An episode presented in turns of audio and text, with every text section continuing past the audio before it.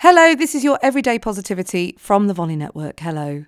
I was talking to a friend this week and she was going over the ways that she's been coping with some troubles that she's been going through. And she said this line You know what, Kate? I'm just going to look after my inner child.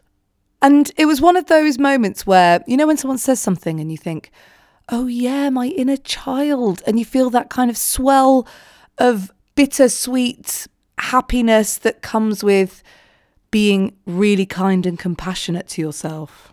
So I just wanted to pass it on. Today is a day to reflect on the week, to just take stock. And if there is anything in your world that's kind of grinding at you right now, then it's time to just take care of your inner child. Look after yourself with the tenderness and kindness and compassion that you would give a child. Allow yourself to have the naivety that you need to discover the world and give yourself the kindness that's required for that naivety to exist. That's all for today.